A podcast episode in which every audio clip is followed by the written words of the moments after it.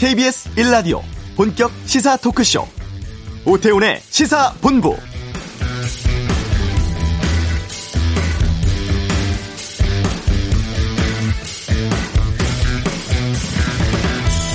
네, 수도권 거리 두기가 2단계로 격상됐습니다. 유흥시설 운영 금지되고 밤 9시 지나서는 음식점에서 식사할 수 없습니다.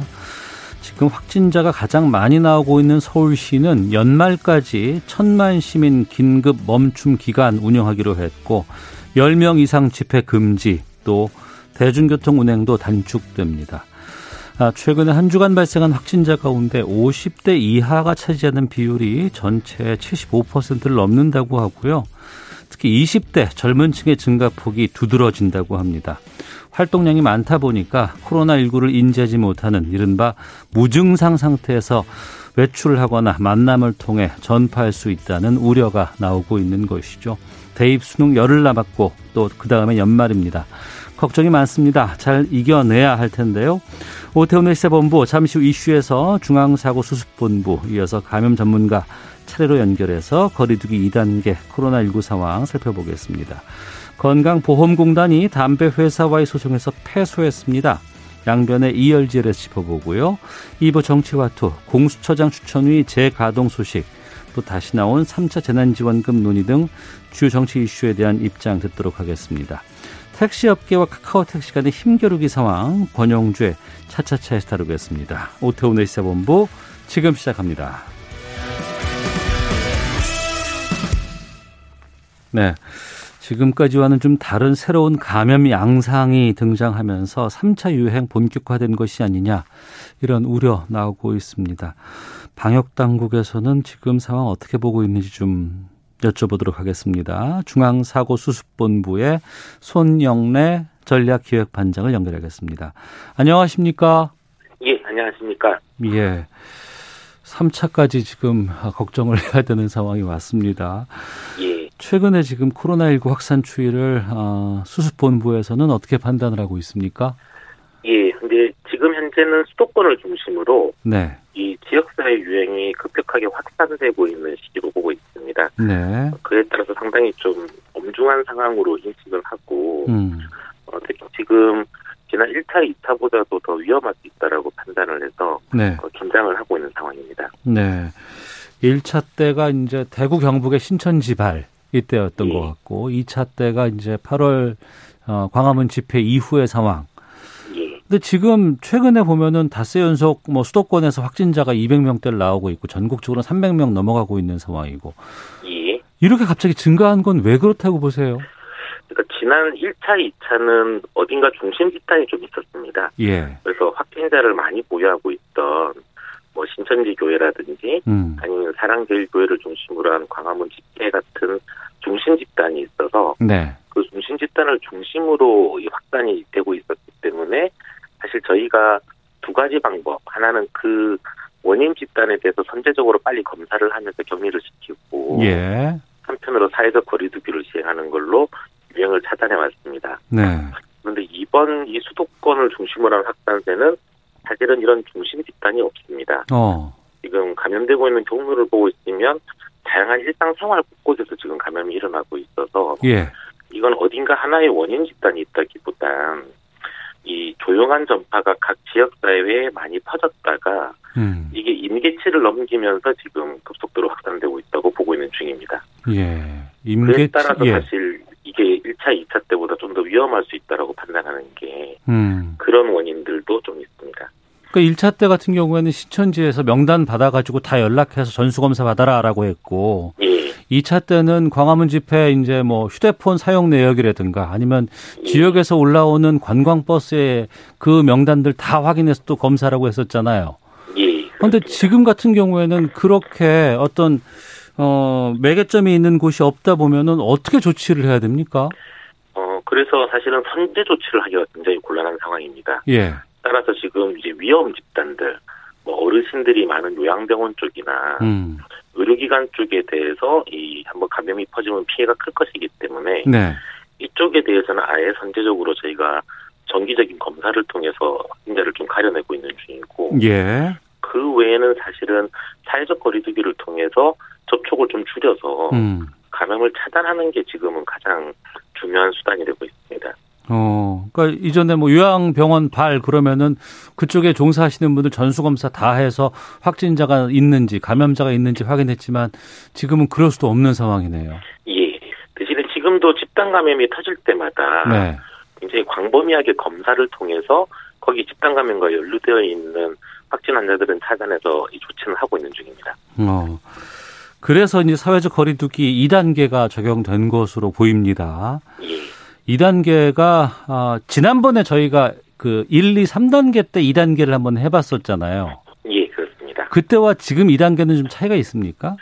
지금 2단계가 그때 2단계보다는 조금 강합니다. 어, 그러니까 아마 기억하시는데 그때 수도권이 2.5 단계라고 저희가 불렸을 때 예, 예. 했던 조치들이 이번에 많이 들어가 있는데요. 이번에 2단계의 핵심적인 내용은 크게 두 가지입니다. 하나는 저녁에 모임과 약속을 하기 어렵게끔 좀 끊어주는 역할들이 있습니다. 예. 그래서 그거를 위해서 저녁 9시 이후에 음식점이나 식당 혹은 호프집 같은 데서는 아예 좌석 착석이 안 되게끔 한다든지 네. 아니면 뭐 당구장이나 노래방이나 같은 실내 체육시설과 노래연습장 같은 부분들도 9시 이후로 영업이 안 됩니다. 음. 이런 9시 이후에 좀 영업 제한을 통해서 모임이 좀 안 일어나게 하는 방법 하나 같고 예. 두 번째는 이제 굳이 저녁 시간대가 아니다 하더라도 상시적으로 좀 위험한 곳들이 있습니다. 그런 곳의 위험도를 낮추는 활동들을 합니다. 예를 들면 결혼식장이나 장례식장 같은 그런 이 집합 시설들에 대해서는 100인 이하로 이 입장 인원을 통제한다든지 네. 아니면 어 이 마스크 착용 의무를 좀 더 확대한다든지 음. 카페 같은 곳은 아예 착석이 안 되게끔 좀 이래 테이크아웃만 하게끔 해서 네. 이런 곳들은 대부분 좀 마스크 착용이 어려운 실내 시설의 특성들을 가지고 있습니다. 어. 그래서 그런 부분들에 대해서는 좀 이런 조치를 통해서 위험도를 떨어뜨리고 밀집도를 낮춘다 네. 하는 게 이번 2단계의 핵심적인 조치 내용들입니다. 예. 수도권은 2단계고, 어, 그리고 이제 뭐 다른 일부 좀 확진자가 더 나오는 곳은 1.5단계 돼 있고 막 이러지 않습니까? 예, 그렇습니다. 이게 왜 이렇게 지역별로 나눠져 있는지 차라리 어차피 우리가 일일 생활권, 생활권이라고 하니까 전국적으로 다 2단계 해야 되는 거 아니냐 뭐 이런 것도 좀 검토해 보- 봐야 되지 않을까 싶기도 한데요. 음, 근데 사실은 이제 이 거- 사회적 거리두기라고 하는 게 뭐 다들 아시겠지만 워낙 그 이 소상공인이나 자영업자 같은 그렇죠. 예. 서민 경제의 피해를 좀 이야기하게 됩니다. 음. 지난번 이제 어 3단계 체계로 저희가 운영을 한 뒤에 내부 평가에서도 네. 이게 감염 위험도가 지역별 특성에 따라 상당히 편차가 나는데 네. 일률적인 조치를 통해서 이런 분들 모두에게 피해를 주는 게 어. 효율성이 떨어진다는 평가들이 좀 있었습니다. 예. 그런 점을 감면해서 현재 지금 가장 위험한 수도권 쪽 음. 이쪽 감염을 통제하는 데 2단계를 지금 적용하고 예. 그 외에는 지역별로 감염 위험성이 좀 있는 곳들은 1.5단계를 운영하면서 이제 상황을 통제하려고 노력하고 있는 중입니다. 네. 오늘 신규 확진자 보니까 349명입니다. 예. 뭐 숫자 하나하나에 우리가 집착할 필요는 없겠습니다만 그래도 하루 평균 어느 정도가 돼야 좀 아 이제는 뭔가 확산세가 누그러졌구나라고 판단할 수 있을까요? 하루의 평균 환자 수의 의미들보다는 네. 현재 지금 지난주부터 시작해서 지난주 중반 어, 목요일 금요일부터 시작해서 계속적으로 환자가 아 죄송합니다 지, 지, 지난주가 아니라 지지난주가 되죠 네. 지지난주 주말 정도부터 시작해서 환자가 매일마다 더 많이 발생하는 쪽으로 증가 추이를 가지고 있습니다. 네. 그러니까 이렇게 매일 발생이 증가하는 추이가 꺾여야 된다고 보고 있고 그래프가 우상향해서 꺾여야 된다는 거죠. 예, 그렇습니다. 예, 전에 한 3주 전만 하더라도 전체 국내 환자 발생이 100명 미만이었는데 예. 이게 지금 줄을 거듭하면서 음. 하루에 새로 발생하는 환자 수가 150명대, 200명대, 250명대 그리고 지금은 300명대 쪽으로 지금 증가하고 있는 중이거든요. 예. 그래서 이게 다시 300대에서 250대, 200대로 낮춰지는 모양새가 나오는 게 중요합니다. 음. 다만 이제 사회적 거리두기라고 하는 게 한 열흘에서 2주 정도의 시차를 두고 효과가 나타나기 때문에 네. 저희가 지금 거리두기 효과가 나타날 때까지 음. 금주 말 정도까지 혹은 다음 주 초까지는 계속적으로 좀 증가할 것이라고 예상하고 있습니다. 네. 그 음압 병상이라든가 중증 환자를 아, 보호할 수 있는 그런 그 병상 수는 아직은 괜찮습니까? 예, 아직은 여유가 있는 편입니다. 지금 그동안에 중환자실들을 많이 확충하려고 노력을 했기 때문에 예. 전국적으로는 한 100개 이상의 중환자실이 여유를 가지고 있는 중입니다. 음. 네, 다만 계속 이렇게 환자가 발생을 하게 되면 이제 중환자는 환자가 발생한 이후에 보통 한 4일에서 일주일 정도 뒤에 나타나기 시작합니다. 네. 이 환자분들이 처음에는 증상이 없거나 가벼운 상태로 시작하기 때문에 음. 그러니까 이런 추이가 계속 유지된다 그러면 한 2, 3주 뒤쯤에 의료 체계 쪽은 굉장히 부담이 될 거라고 지금 보고는 중입니다. 네. 국민 모두가 긴장 늦추지 말아야겠는데요. 예. 방역 당국에서 좀 국민에게 꼭 이것만큼은 해 주십시오라고 하는 것 있으면 말씀해 주세요. 예, 크게 세 가지를 지금 계속 부탁드리고 있습니다. 첫 번째는 연말 연시를 맞아서 각종 모임과 약속이 많아질 텐데 예. 요즘에는 사실 언제 어디서 걸리도 이상하지 않습니다. 어. 그래서 특히 수도권에 있는 분들은 네. 모임이나 약속은 취소하거나 꼭 연기해 주시다라고 부탁을 드리고 있습니다. 예.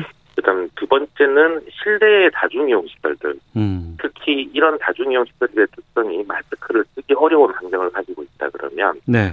사우나라든지 좀 격렬한 헬스장이라든지 이런 체육시설이나 이런 것들이 지금 대부분 이요인으로 감염이 발생하고 있습니다. 네. 따라서 좀 마스크를 쓰기 어려운 실내 다중이용 시설은 가급적 피하시는 게 중요합니다. 예. 마지막 세 번째로는 증상이 있거나 좀 이상하다고 생각되시면 빨리 검사를 받아달라는 겁니다. 어. 현재 지금 저희가 확진자를 찾으면 예. 대개 한 3차 이상까지 감염이 확산돼 있는 상태라는 것을 추적해 보면 발견합니다. 어. 그래서 이걸 좀 줄이기 위해서라도 예. 이상이 있으시면 바로 좀 검사를 받아주실 것을 계속 당부드리고 있습니다. 알겠습니다. 오늘 말씀 고맙습니다. 예, 감사합니다. 중앙사고수습본부 손영래 전략기획반장이었습니다. 이어서 지금 전문가 연결해서 좀 심층적으로 지금 상황 살펴보도록 하겠습니다. 가천대 길병원 감염내과의 엄중식 교수 연결하겠습니다. 안녕하십니까? 예, 안녕하십니까. 예, 교수님께서는 지금 코로나 상황 어떻게 보고 계세요? 어, 뭐, 이전에 그 우리나라에서 유행했던 것과 비교해 볼 때 굉장히 그 더 위험하다라고 판단을 하고 있습니다. 음. 이유는, 어, 워낙 그 광범위한 지역과 다양한 장소에서, 네.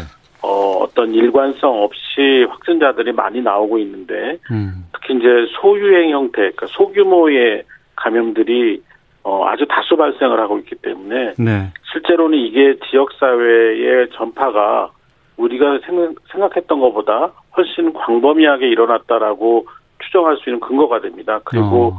전파 경로를 잘 모르는 환자들이 계속 증가하는 그런 양상이라서 예. 어, 앞으로 어, 환자가 더 증가할 수도 있는 그런 상황이라고 보고 있습니다. 그 숫자 늘어나는 게 지난 주부터 좀 급격하게 증가했고 목요일부터 1.5단계였습니다.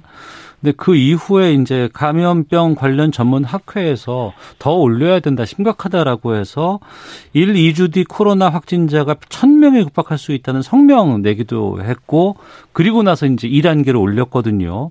지금 추세로 본다면 1000명까지 가요? 네.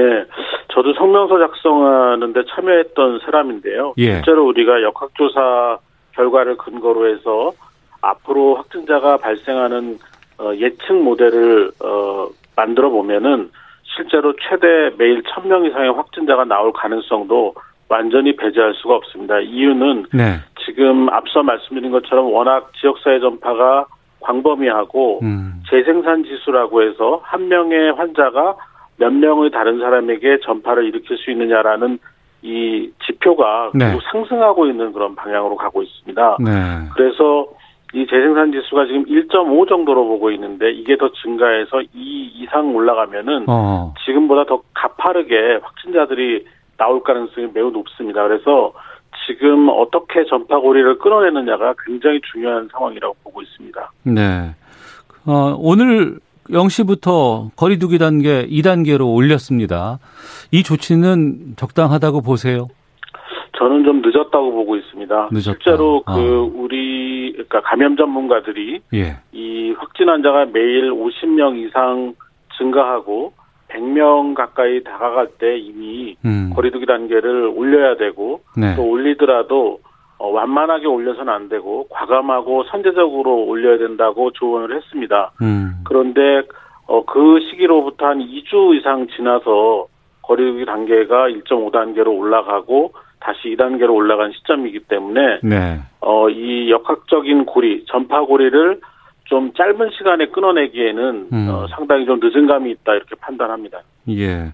우리가 3단계 거리두기 하다가 5단계로 늘렸지 않습니까? 네. 그런데 그 것을 판단하는 기준이 확진자가 몇 명 나오면 평균 몇 명 나오면 이렇게 되어 있는데 네. 이거는 지난 날짜들을 합산한 평균이기 때문에 이걸 확인할 때까지는 기다릴 수밖에 없다는 게 좀 그런 문제점들이 발생되지 않았을까 싶거든요. 네, 그래서 사실 거리두기 단계 기준을 어, 만드는 것도 좀 아쉬운 점이 많은데요. 네. 거리두기의 단계를 올릴 때는 대부분 상황이 빠르게 음. 나빠질 때입니다. 그렇기 네. 때문에 단계를 올려야 할 때는 조금 더 낮은 기준, 그러니까 조금 방역을 강화하는데 빠르고 신속하게 할 수 있는 그런 기준이 필요하고 단계도 너무 여러 단계일 필요가 없습니다. 음. 좀 강력한 방역을 할 수 있는 어, 단순한 그런 단계가 필요하고요. 네. 오히려 이제 방역의 단계를 낮출 때, 거리두기 단계를 낮출 때는 음. 여러 가지 상황을 신중하게 고려해서 유연하게 단계를 낮출 수 있도록 여러 단계에 그리고 여러 가지 그 방역 수칙이 적용이 될 수 있는 다양한 그런 반영이 이루어진 그런 방법이 필요하다고 생각을 합니다. 네. 그 방역의 전문가 입장에서 봤을 때는 방역 관점에서 본다 그러면은 어 단계를 강화시킬 때는 신속하게 하고 내릴 때는 충분히 여러 단계로 검토해서 내리는 것이 합리적이다. 네, 그렇게 보고 있고 실제 질병관리청에서도 같은 입장을 보이고 있습니다. 네. 지금 2단계 시행하는 전국의 지자체 보면은 수도권, 전남 순천시, 경남 하동군 정도라고 하는데 어, 다른 지역들의 상황은 어떻게 보세요? 사실 그 뭐 여러 지역이 다 문제가 되고 있지만 그래도 가장 문제가 되는 것은 수도권입니다. 특히 네. 서울과 경기가 확진자가 굉장히 많이 나오고 있고 줄지를 않고 있습니다. 그러다 보니까 최근에는 어, 이 72시간 내에 역학조사를 통해서 전파의 고리를 끊어내는 그런 그 과정을 거쳐야지 네. 효과적으로 네. 어, 지역사회 전파가 어, 차단이 되는데 음. 지금 역학조사 자체가 이, 다시 이 전파 속도로 따라가지 못하는 상황이 발생을 하고 있습니다. 네. 어, 그래서 실제로 지금 2단계 수준의 방역이 과거에 우리가 이태원이나 광화문 집회를 통한 어, 전파 유행 당시에 2.5단계에 비해서 네. 약한 대응입니다. 음. 그러다 보니까 어, 1.5, 2단계로 과연 우리가 원하는 기간 내에 보통 한 2, 3주 이내인데 이, 이 이내에 어, 충분히 효과적으로 전파를 끊어낼 수 있을까, 네. 확진자 발생을 줄일 수 있을까에 대해서 굉장히 좀 회의적인 그런 상황입니다. 어, 앞서 중앙사고수습본부 같은 경우에는 이 지난번 2.5단계보다 더 강화된 거라고 보시지만 또 지금 엄 교수님께서는 그때보다도 약화됐다 이렇게 좀 판단하고 계시네요. 그러니까 지금 2단계 기준은 그렇습니다. 2단계 기준은 사실은 어 그 실내 모임을 뭐 100명 이하에서는 가능하게 하고 있고 음. 또 식당이나 이런 데도 어찌 됐건 9시 이전까지는 정상적인 영업이 가능하도록 되어 있습니다. 물론 인원 제한은 좀 있지만 네. 이런 상태에서는 사실 어 지역 사회에서의 감염이 전파될 어, 그, 기본적인 요인들을 음. 제공을 하고 있는 것이거든요. 네. 그래서 사실은 이런 것조차도, 어, 초기에는, 어, 중단을 시켜야만, 어, 어, 아주 짧은 시간 동안에, 어, 우리가 효과적으로 전파 차단을 할 수 있다고 봅니다. 네. 지금 그 중환자 관련해서 뭐 병원 상황은 어떻습니까? 현장에서 보시기에. 뭐 오늘 발표를 보면은 그 중환자 병상이 이제 25개 남았다라는 발표가 있었고 예. 뭐 사실 25개 병상이라는 것은 일주일 이내에 다 소진될 가능성이 높습니다. 네. 그러니까 실제로 이 중환자 치료 병상을 200개 정도 마련을 했다라고 중수본에서 발표를 했는데 음. 어, 이렇게 유행이 커지면 이 200개 병상으로는 우리가 버티기가 어렵습니다. 그리고 이 200개 병상에 필요한 게 또 고도로 훈련된 의료진인데 중환자를 네. 볼수 있는 훈련이 된 의료진인데 이런 의료진은 제한이 돼 있습니다. 그냥 어, 어 사람을 배치한다고 의료진을 배치한다고 다 일을 할 수 있는 건 아니기 때문에 네. 빨리 이 유행의 진폭을 낮추지 않으면 어, 사실은 이런 중환자 치료에도 심각한 문제가 생길 수 있다고 봅니다. 네. 날은 좀 추워지고 있고 또 수능 앞두고 있고 수능 이후도 걱정이고 연말 참 걱정입니다. 지금 시점에서 정말 그 따끔하게 좀 말씀해 주세요. 뭘 해야 되고 뭘 하지 말아야 되고 어떻게 조치하는 것이 바람직할지요. 사실은 이제 그 이런 메시지 전달 그러니까 지금 그 유행 상황에 대한 메시지 전달이나 방역 대책의 그 거리두기 단계 결정을 네. 정부가 하고 있는데 네. 그 결과물을 어 국민들에게 그 희생을 요구하는 것 같아서 굉장히 죄송합니다. 음. 그런데 실제로 지금 할 수 있는 것은 네. 당장 2, 3주 동안은 모임을 중단해 주시기를 요청드립니다. 그리고 어. 어 이제 사람들과 접촉을 할 때는 코와 입을 동시에 충분히 잘 가리는 정확한 마스크 착용을 꼭 시행해 주셨으면 좋겠습니다. 네. 딱 두 가지 말씀해 주셨어요. 모임하지 말고 어떤 상황이건 마스크는 꼭 써줬으면 좋겠다. 이걸로 하면 되겠습니까? 네, 그렇습니다. 알겠습니다. 아유, 좀 상황이 좀 진정됐으면 좋겠다는 생각이 들고요. 알겠습니다. 가천대 길병원 감염내과 엄중식 교수와 함께 말씀 나눴습니다. 오늘 말씀 고맙습니다. 감사합니다. 예. 이어서 이 시각 교통 상황 살펴보고 헤드라인 뉴스 듣고 돌아오도록 하겠습니다. 교통정보센터 김은아 리포터입니다. 네, 오늘부터 수도권 지역에서는 사회적 거리두기 2단계가 시행됐습니다. 서울 시내 교통량 많지 않은데요. 내부순환도로는 성수대교 방향 정릉램프를 못 간 1차로에서 작업 중이라 정릉터널부터 영향을 받고 있습니다. 고속도로 상황도 나쁘진 않은데요. 경부고속도로 부산 쪽은 기흥휴게소 부근 5차로에 화물차가 고장으로 서 있어 죽전 부근부터 9km 구간이 막히고 있습니다. 이후 금강 부근 정체는 옥천 1터널에서 등 보수 작업을 하고 있기 때문이고요. 호남 지선 논산 쪽으로는 벌곡 휴게소 부근에서 작업을 하면서 4km 지나기 답답합니다. 서해안 고속도로는 목포 방향 서평택 부근 3차로에서 차선 작업이 진행되면서 1km 이동이 어렵습니다. 중앙고속도로는 춘천 방향 작업을 하는 칠곡 부근에서 3km 정체고요.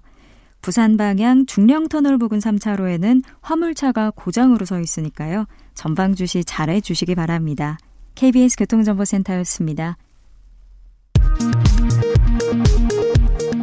국회의장의 소집 요청에 따라 공수처장 후보 추천위원회가 내일 국회에서 다시 열립니다. 여야 원내대표가 오늘 오후 회동해 후보자 추천 방안 등에 대한 논의를 이어갈 예정입니다. 국민의힘이 내년도 예산안 심사에서 코로나 재유행에 대비해 피해 업종에 3조 6천억 원 규모 지원을 추진하겠다고 밝혔습니다. 추경을 통한 전 국민 재난지원금 지급에는 부정적 입장을 보였습니다. 우리나라 가계빚이 1682조 원으로 역대 최대 기록을 또 갈아치웠습니다. 3분기에만 44조 9천억 원이 늘었는데 신용대출을 포함한 기타 대출이 22조 1천억 원 가까이 늘었습니다. 미국 연방총무청이 조 바이든 대통령 당선인의 승리를 공식 승인했습니다. 트럼프 대통령도 정권 이양에 협력하라는 지시를 내렸습니다.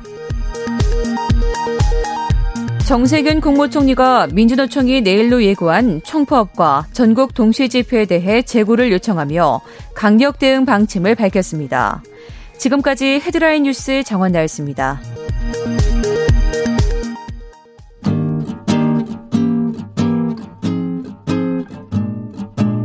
KBS 1라디오 오태훈의 시사본부 여러분의 참여로 더욱 풍성해집니다. 방송에 참여하고 싶으신 분은 문자 9730번으로 의견 보내주세요. 짧은 문자는 50원, 긴 문자는 100원의 정보 이용료가 붙습니다. 애플리케이션 콩과 마이케이는 무료고요. 시사본부는 팟캐스트와 콩, KBS 홈페이지를 통해 언제나 다시 들으실 수 있습니다. 많은 참여 부탁드려요. 뜨겁게 달군 이슈를 다뤄보는 시간입니다. 양변의 이열지열, 양지열 변호사와 함께합니다. 어서 오십시오. 네, 안녕하세요. 예. 국민건강보험공단 우리가 이제 그 건강보험료 내면 네. 여기서 처리해 주시는 네. 거 아니에요. 이 공단이 담배 회사를 상대로 500억대 소송을 냈는데 6년 걸렸고 1심에서 졌습니다. 네. 500억 원 상당히 많은 거액 아닌가요? 그렇죠. 이제 500억 원을 어떻게 계산을 했냐면 예. 이제 건강보험공단이 뭐 몸이 아픈 건 아니잖아요. 근데 건강보험공단이 자, 이게 담배를 20년 넘게 하루에 한 갑 이상 태우신 분들 중에서 네. 세 가지의 특정한 암, 그러니까 담배와의 인과관계가 굉장히 높다라고 보이는 암 때문에 그럼 그분들이 아프시면 이제 건보공단에서 대신 치료비를 내주니까 그렇죠. 네. 담배가 나가겠죠. 네. 담배가 없었으면 내지 않아도 될 돈을 우리가 낸 것이다. 아. 그게 합산해 보니까 그런 분들을 대상으로 어, 계산해 보니까 500원 가량을 500억 원 가량을 우리가 추가로 지출한 것이다. 음. 라면서 담배 회사들을 상대로 소송을 제기를 했는데 네. 말씀하신 것처럼 2014년에 제기한 소송이 6년 만에 패소를 한 거죠. 음. 그러니까 당신들이 만든 제품을 사용한 사람들이 네. 병에 걸리고 음. 아프고 그것 때문에 우리가 보험료를 지급하게 되니 예. 여기 일정 부분은 니들이 책임져라. 네. 급에 그게 500억 정도다. 네. 근데 6년이나 걸렸어요. 생각보다 담배라는 거가 법원에서 봤었을 때 당신들이 주장하는 뜻은 알겠는데 예. 그럼 정말로 담배 때문에 그분들이 암에 걸렸다라는 걸 어떻게 입증할 수가 있겠느냐 음. 그 부분을 좀 어, 중심이 돼야 된다라고 해서 중간에 이제 건강보험공단에서 연구원까지 따로 만들어서 연구를 한 거죠. 네. 그 입증 자료를 만들어내는 과정이 꽤 오래 걸렸습니다. 우리가 담배 피면 몸에 안 좋다. 네. 백해 무익하다. 네. 그 안에는 온갖 발암 물질이 다 들어 있다. 네. 그뭐 청소년들 절대 하면 안 된다. 이런 얘기를 다 알고 있잖아요. 네. 근데 그 인과관계가 안 돼요. 그게 문제가 뭐냐면 예. 어 담배 피는 건 정말 안 좋은 건데 예. 어떤 분들은 담배를 피우고도 백수를 누리시는 분들도 있습니다. 아, 그, 아, 예, 예, 네, 그렇죠. 예, 예. 어, 어. 떤 분들은 담배 안 태우시는데 폐암 걸리시는 분들도 있습니다. 그러네요. 네, 그리고 자동차 매연이 담배보다 더 나쁘다란 그런 결과, 연구 결과도 있고요. 어. 그러니까 이게 꼭 담배 때문만이냐. 예. 아, 이게 정말 어려워지는 문제인 거죠. 그래서 이 부분은 저도 좀 답답하긴 한데, 음. 어쨌든 패소한 이유가 법원이 봤었을 때는, 아니, 거기 그 개별적으로 사람들이, 아프신 분들이 진짜 담배가 직접적인 원인이 됐다고 볼 수 있는 게 뭐가 있느냐. 네. 뭐 좀 엉뚱한 얘기지만 코로나19 사망률이 높은 경우도 지병이 있는 경우에 높잖아요. 음. 그러면 이게 정말 코로나19 때문만이냐. 네. 이렇게 법적으로 따지기 시작하면 참 답을 내기가 어려운 거죠. 근데 그 역으로 본다 그러면 그럼 담배가 그럼 안전한 것이냐라고 또 증명하기도 그거, 못하는 거 아니겠어요? 그건 아니죠. 담배는 분명히 불안정한 게 맞는데 예. 예를 들어 사람이 뭐 목숨을 잃게 되는 혹은 그냥 암에 걸리게 되는 게 한 10의 원인이 있다고 하면 음. 담배가 전부 10이냐 음. 아니면 담배가 5 정도 기여를 하고 다른 게 또 5를 기여할 수 있는 건 아니냐. 선천적으로 예. 폐가 약하다든가 유전적 결함이 있다라거나 음. 아니면 뭐 작업 환경 같은 게 근무 환경 같은 게 담배 연기 말고도 또 기여할 수도 있는 거 아니냐. 네. 그러면 이거를 이제 법으로 따진다는 게 이럴 때 참 난감해지는 게 명확하게 어느 정도나 원인을 제공했다라고 봐야 되느냐. 우리 왜 자동차 사고 나면 음. 과실 비율 따지잖아요. 예, 예, 예. 뭐 6대 4니 7대 어, 3이니. 예, 예. 그렇게 따져야 되는 건데 어. 담배가 몇 퍼센트인지를 모르겠다는 거죠 법원에서는. 어. 그래도 뭐 일부 승소 뭐 이렇게 나올 수도 그러니까 있을 일부 승소라고 하려면 어. 그 일부가 몇 퍼센트일까요? 막연하게 그러니까 이 증명이 안 된 상황에서는 우리는 손을 들어주기가 곤란하다라는 음. 겁니다. 네. 근데 그러면은 담배 회사 입장에서는 면제부를 받은 것 아닌가 싶기도 하거든요. 사실 그런 부분들이 좀 안타까운 게 예. 이게 이번에는 건강보험공단에서 집단적으로 어떻게 보면 소송을 한 거지만 개별적으로 소송을 했을 때도 똑같은 이유에서 패소를 다 했거든요. 개별적이라고 하면은 폐암을 걸린 담배 어. 흡연자가 그렇죠. 직접적 어. 소송을 했을 때도 예. 딱이 이유 때문에 다 패소를 했거든요. 어. 근데 사실 개별적으로 소송을 했었을 때조차 패소를 한 부분에 대해서는 좀 굉장히 큰 안타, 저는 이건 좀 너무한다라는 생각을 하고 있어요. 왜냐하면 말씀드린 것처럼 이거는 이제 빅데이터를 건강공단에서 제시를 한 거기 때문에 네. 빅데이터 빅데이터에 대해서는 그 내부에 있는 개별적인 사정들이 다 다를 텐데 음. 우리가 어떻게 뭉뚱그려서 이렇게 손해배상 해주냐라는 얘기가 있을 수 있지만 개별 환자들 같은 경우는 상황이 좀 다르거든요. 네. 그래서 그 개별 환자도 인정을 안 해줬던 상황이었기 때문에 음. 어느 정도는 음, 예견이 된 결과였습니다, 사실. 아주 오래 전부터 담배가 안 좋다 때문에 소송 제기한다더라. 이게 뭐 담배 회사를 상대로 담배 회사가 뭐 전 세계에 다 있으니까요. 네, 네. 미국에서도 이런 소송이 상당히 오랫동안 끌었던 것도 기억이 나는데 네. 궁금한 건 담배 회사를 상대로 소송한 것 중에서 이 그 이긴 적이 있어요? 대표적으로 미국 말씀하셨으니까 첫 번째 아마 거대한 승소 사례 같은데 94년도에 미국의 50개 주에서 담배 회사 몇 군데 어, 유명 담배 회사들을 상대로 어, 손해배상 청구 소송을 제기해서 그때 합의금으로 결국 합의로 종결이 됐거든요. 아, 200, 합의로 279조 원. 279억이 아니고 9조. 예. 279조 원. 아. 네, 그런 합의금을 각 주에서 받아서 이제 그런 이제 담배 퇴치하는 사업 이런 데도 쓰기도 하고 예. 피해자들에게 예. 주기도 했는데 그때는 조금 다른 부분이 있었어요. 뭐냐면 그때 담배 회사들이 미국 담배 회사들이 중독을 불러일으키는 첨가물들을 집어넣었다는 것이 밝혀졌습니다. 아, 본래 담배 때문만으로 그러니까 순수하게. 니코틴만 있었던 아, 게 아니라 뭐 첨가물. 뭐 예. 아시겠지만 뭐 향이라든가 뭐 향도 뭐 이런 있고 예, 예, 예. 또 뭔가 직접 뭐 담배를 피우면 니코틴이 작용을 더 좋게 하게 어. 이게 좋다는 말이 이상하네요. 예, 예. 더 빠르게 효과를 나타내게 만들고 그것 때문에 중독성이 굉장히 더 강해지는 물질 같은 것들을 집어넣었다는 게 음. 인정이 되면서 그건 좀 명백하게 잘못한 부분이잖아요. 그런 부분이 그런 어마어마한 합의금을 이끌어내기도 했고 미국이나 뭐 캐나다나 개별적 담배 소송에서도 그런 사유들로 예를 들어서 정말 막 그 뭐 담배가 마치 정, 좋은 것인 것처럼 과장해서 광고했다 음. 이런 부분들이 인정이 돼서 어 그런 손해배상액이 나오긴 했습니다. 해외 네. 사례입니다. 건강보험공단은 이제 1심 이제 항소심 어떻게 한답니까? 어, 항소하겠다. 아. 이제 국민의 건강을 지켜야 된다는 부분도 있고 이 무엇보다 이제 판결문 중에 일부는 납득하기 어려운 부분도 있습니다. 뭐냐면 예를 들어 어, 자발적으로 결국 선택을 해서 피우게 된 거니까 이걸 네. 왜 책임을 묻느냐라고 하는데 담배 끊어보려고 시도해 보신 분들은 아시겠지만 이게 자발적인 게 일정 수준을 넘어서면 아니거든요. 음. 그러니까 그런 부분을 어떻게 또 온전하게 흡연자들의 책임으로만 돌릴 것이냐 이런 문제도 있는 거죠. 알겠습니다. 자, 하나만 더 짚어보겠습니다. 어, 더불어민주당 강선우 의원이 대표 발의한 법안이 논란이 되고 있습니다. 성폭력 범죄 처벌법 개정안 일부 내용인데, 그러니까 성관계 할 때 녹음 네. 하는 것 이거 네. 처벌한다는 건데 그렇죠. 지금은 어떻게 되어 있는 거예요? 지금은 그런 음성과 관련해서는 규정이 아예 없습니다. 영상 말고 음성은 아, 녹음은 예, 영상이나 사진 같은 경우에는 불법 촬영, 카메라 등을 이용한 불법 촬영으로 강력하게 처벌을 하고 최근에 이 부분이 굉장히 사회적 문제가 된 사건들도 여러 가지 있었잖아요. 네. 그런데 대화나 음성을 녹음한 부분은 아예 법적인 규제에 들어가 있지 않았어요. 음. 않아요, 지금도. 네네. 네. 그래서 이제 그 부분을 어, 성범죄로 포함을 시키자라는 그런 안을 제안을 했는데 어. 이게 뜻밖에도 굉장히 큰 논란을 좀 불러일으키고 있네요. 예. 음. 그 찬성과 반대되는 입장이 양쪽이 상당히 좀 많이 갈리는 것 같은데 예. 뭐 비율이라도 저희가 좀 잘 알아볼 수는 없는 거지만 어떻습니까? 찬성하는 쪽에서는 이게 명백한 성범죄고 예. 이게 유포됐을 경우에 동의 안 됐으면 이건 처벌해야 된다. 예, 예. 개인에게 주는 피해라는 건 어마어마하지 않느냐라는 음. 거고 반대하는 쪽에서 저도 이렇게 오면서 기사들을 찾아보니까 좀 어, 의외의 논거를 들고 의외의 논거. 왜냐하면 예. 어, 이게 이른바 거짓 미투. 음. 그러니까 성범죄가 있지 않았는데도 불구하고 성범죄 피해자라고 주장하는 네. 그걸 막을 수 있는 유일한 방법이다. 아, 악용할 경우에 이걸 막을 수 있는 방법이 없다. 이걸 네, 만약에 그러니까 그렇게 뭐 몰래 녹음이라도 해서 정상적인 어떤 성관계 합의한 관계가 있었다는 걸 입증할 수 있는 유일한 방법인데 이것 자체를 범죄로 처벌하면 어떻게 하느냐라는 게 어, 어 저는 이건 좀 생각을 잘 못했던 부분인데 굉장히 네. 그 부분을 강조를 많이 하면서 반대를 하고 있더라고요. 그런 경우가 많이 있나요?